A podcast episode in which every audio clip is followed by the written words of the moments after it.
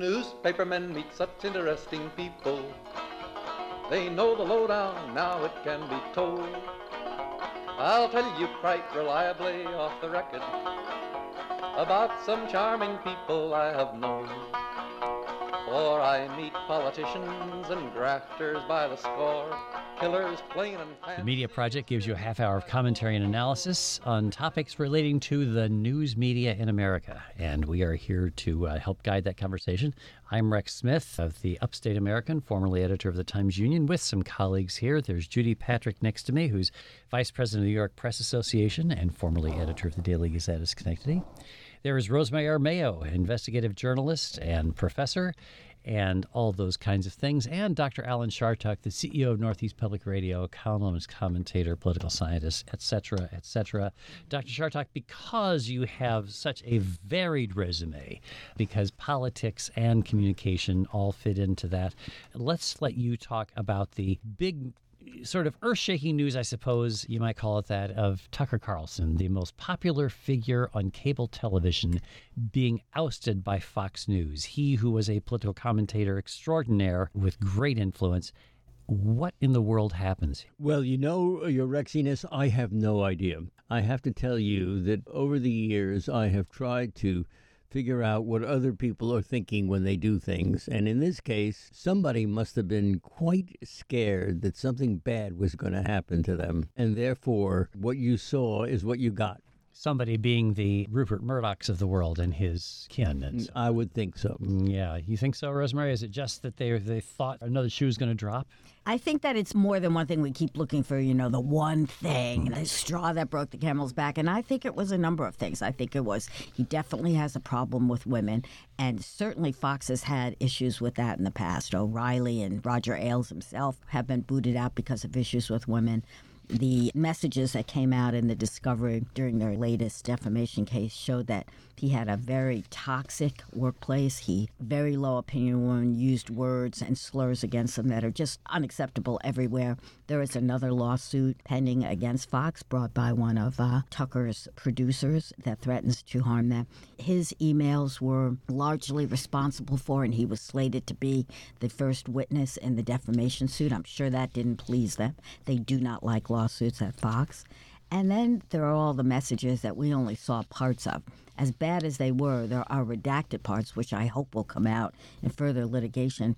And I suspect that they show some really mean and hateful things against Rupert and his sons. And they don't like that. They're rich and powerful, and they do not need to be defamed by their employees. He Judy Patrick, do you place. think this is going to make any difference? You know, we talked a little bit about whether it will make a difference in Fox's programming. It may make a little bit of a difference in terms of who replaces him, but we've seen controversial hosts replaced at Fox before, and sometimes it just ramps up the issue. I mean, Glenn Beck departed, Bill O'Reilly departed, Greta Van Susteren departed, Megyn Kelly departed, and things just got worse. You know, for me, in this up is down, down is up world, what we've been living in the last, what, six years or so, you throw away your belief in conventional wisdom, but this brought home the idea, the notion to me that everyone is replaceable. It's the platform, not the person. Tucker Carlson thought he was bigger than the network, and the network clamped down and said, no, you're not.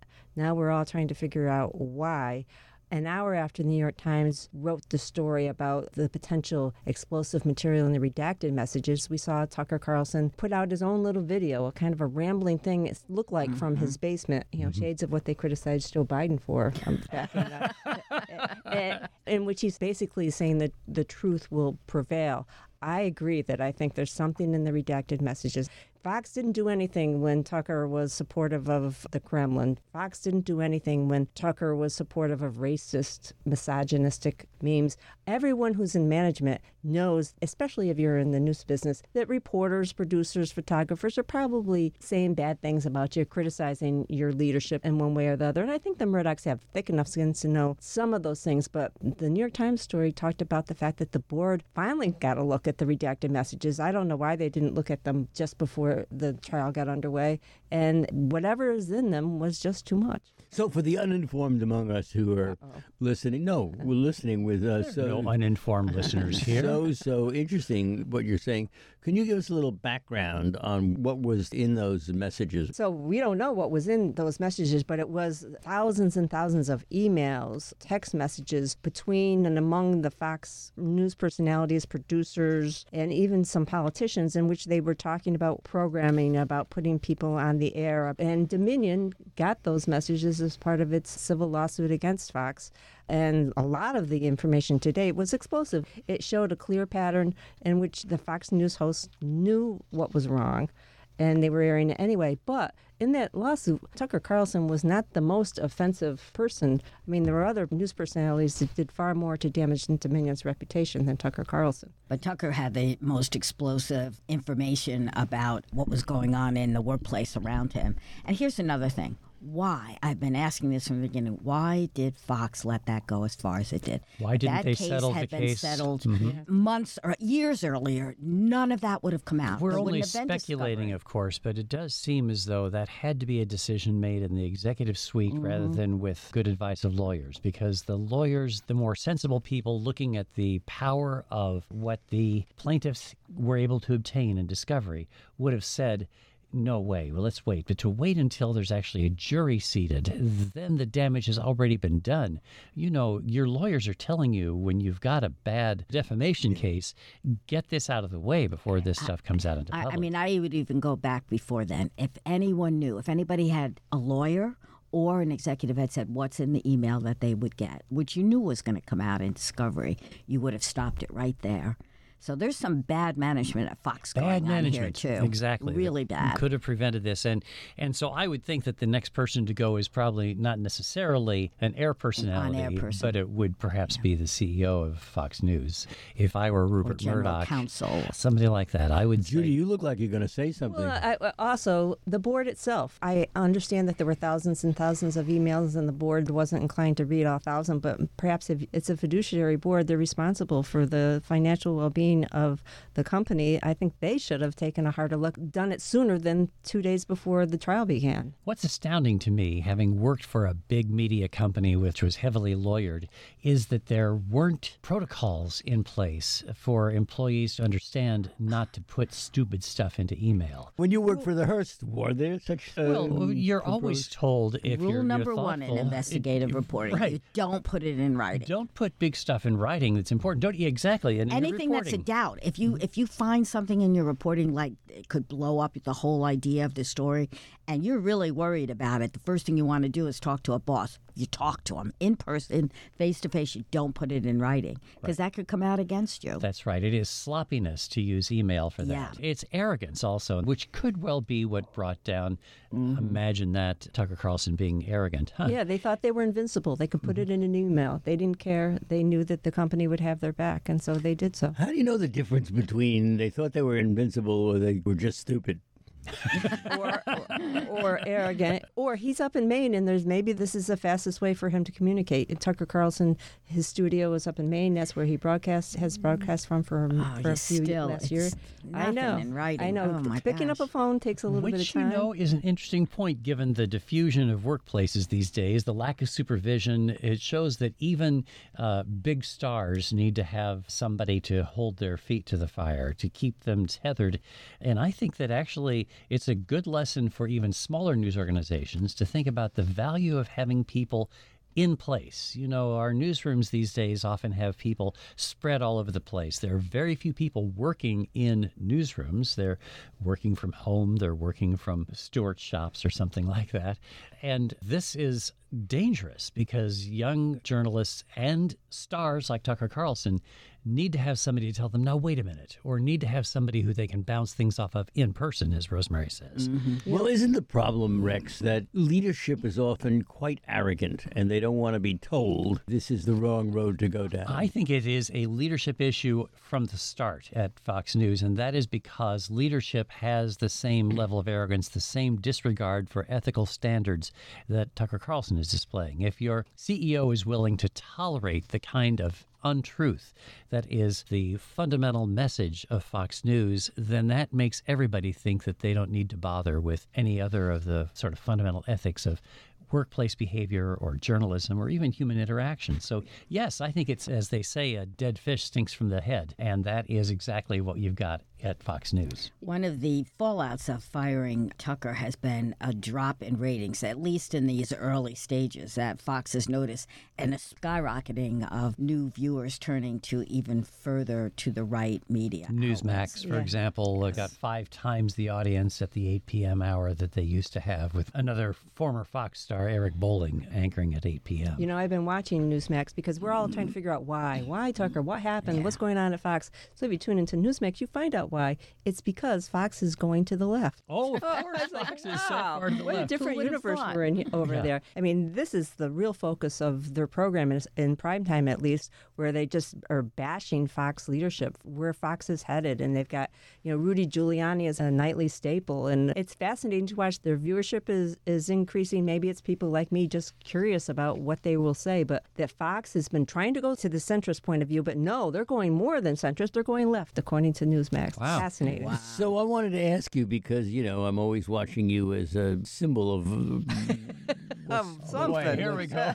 what's going where. My my question, Judy, is why are you concerned with all of this? I am concerned because Fox is such a powerful influencer of public opinion. I mean, I deal with people every day who, whatever Tucker Carlson said the night before, they're repeating. And it's not necessarily that they're watching Tucker Carlson, it's that someone they know or someone, yeah, two or three times removed has told them. And he's been influential. And I think whoever has that eight o'clock time slot is going to be equally influential. I'm not sure they will. I think Tucker had a unique ability to be the message setter. Maybe you're right. Maybe whoever takes that slot. But Tucker Carlson was uniquely in two different roles on the playing field, if you want to use the sports analogy. He was both the quarterback for the right wing team and the great cheerleader. He would define what the message could be for the far right, and then the politicians who were schooled by Tucker would use those messages and he would egg them on and cheer them. And I don't know that anybody else has quite, at least at this point, has that capacity, that sort of earnestness with his trademark sneer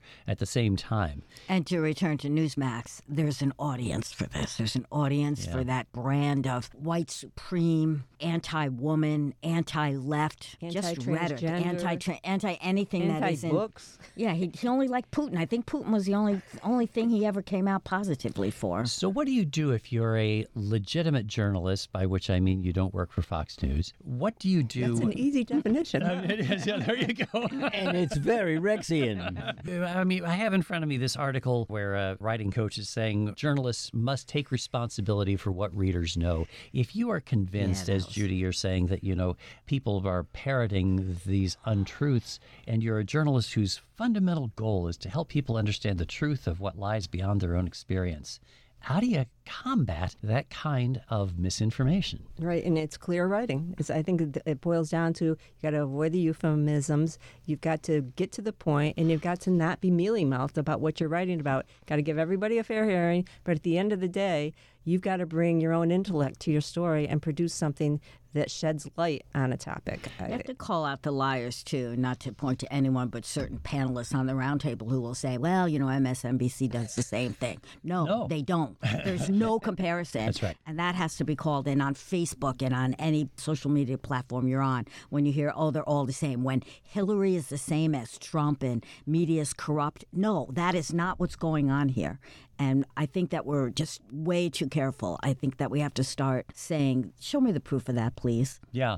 You know, it's difficult because what actually happens to the human brain, to the body, when you hear anger and the kind of commentary, you actually uh, release adrenaline. People actually get a dopamine Get high uh, from uh, it. high, Yep. and they want more of it. It becomes almost an addiction, like uh, you would be addicted to a drug. So, this kind of stuff it is addictive, which is why friends of mine who are on the right watch Fox News all the time, and they're a little embarrassed when I call them on it, but still, it becomes the thing they can't stand to not watch. Right. And so they begin to believe it, and you, it is hard to fight that high. It's hard to find something that will occupy that space and give people the emotional rush that the release of that adrenaline does for people when they hear the nastiness that's on Fox. It- well, one of the worst things you can say to a reporter or, or to an editor or to a newspaper is that you're not being fair. And I think when I was a reporter and when I was an editor, when someone would call up and challenge me and say, You're not being fair, it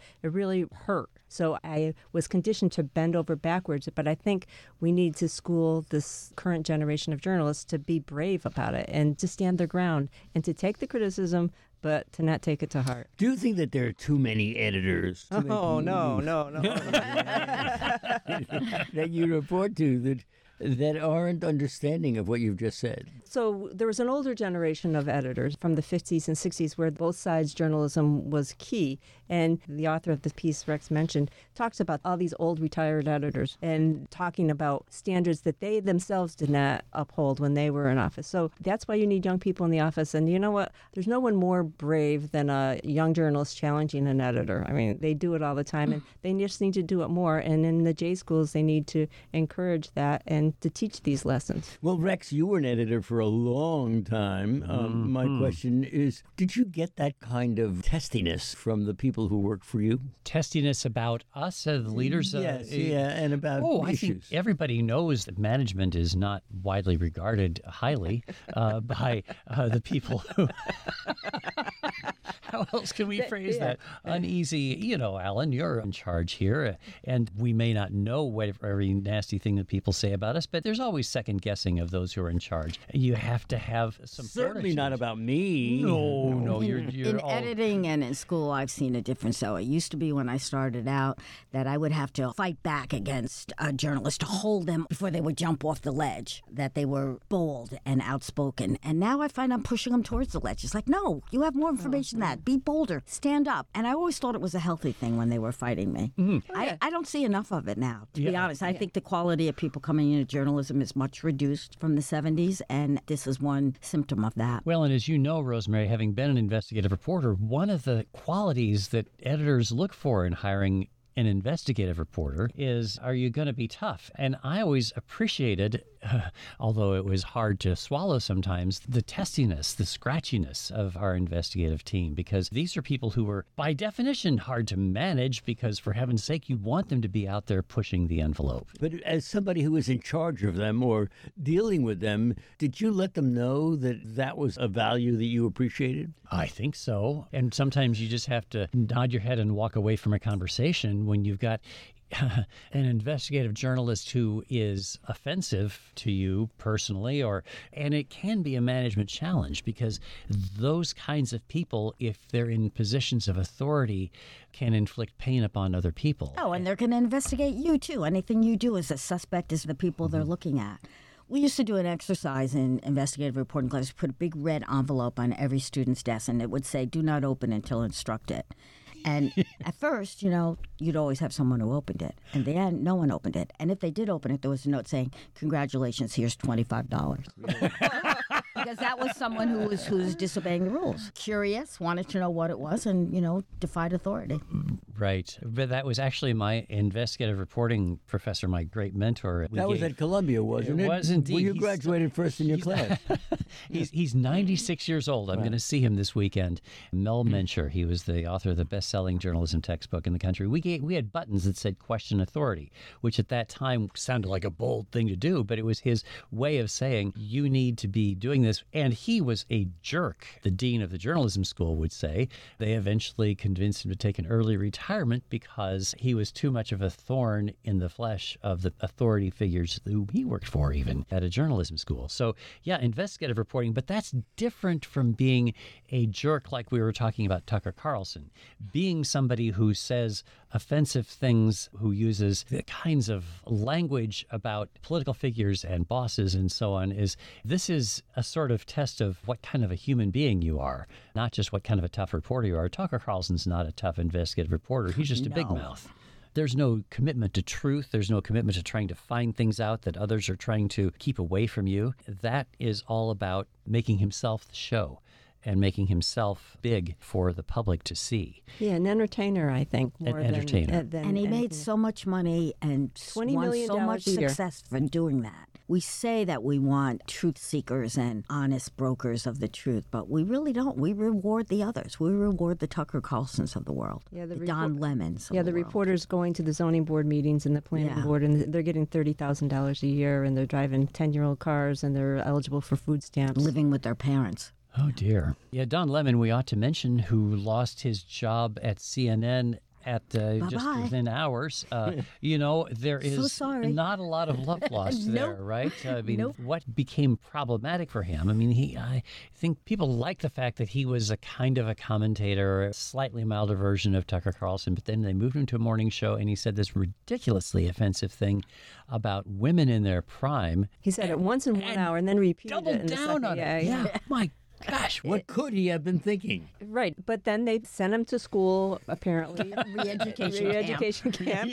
And then two months later, he's gone. And the talk around town was that it was this one interview he did with a minor GOP candidate over guns, and this interview was the final straw. And if you listen to the interview, it's a terrible interview. It's he, he He they're talking always over did each other. terrible interviews. Did he have any good ones? yeah, it, it, and if the purpose of the interview is to let the person at least explain what their position is, he didn't do that at all. He didn't let Poppy Harlow talk. It was a mess of an interview, and that alone was probably not the reason he was let go, but maybe there was more.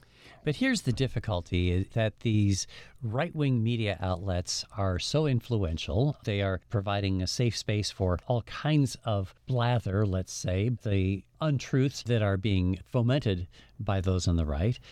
But it is hard to find an equal space for conversation that disputes that. And so many people believe it that it is really what is influencing much of the division in the country today. I don't know how you take that on. If, if Fox is concerned about Newsmax being even further to the right, then the Republican Party is going to go further in that direction. And the anti democratic thrust that is now prevalent in so much the Republican Party is going to just get stronger.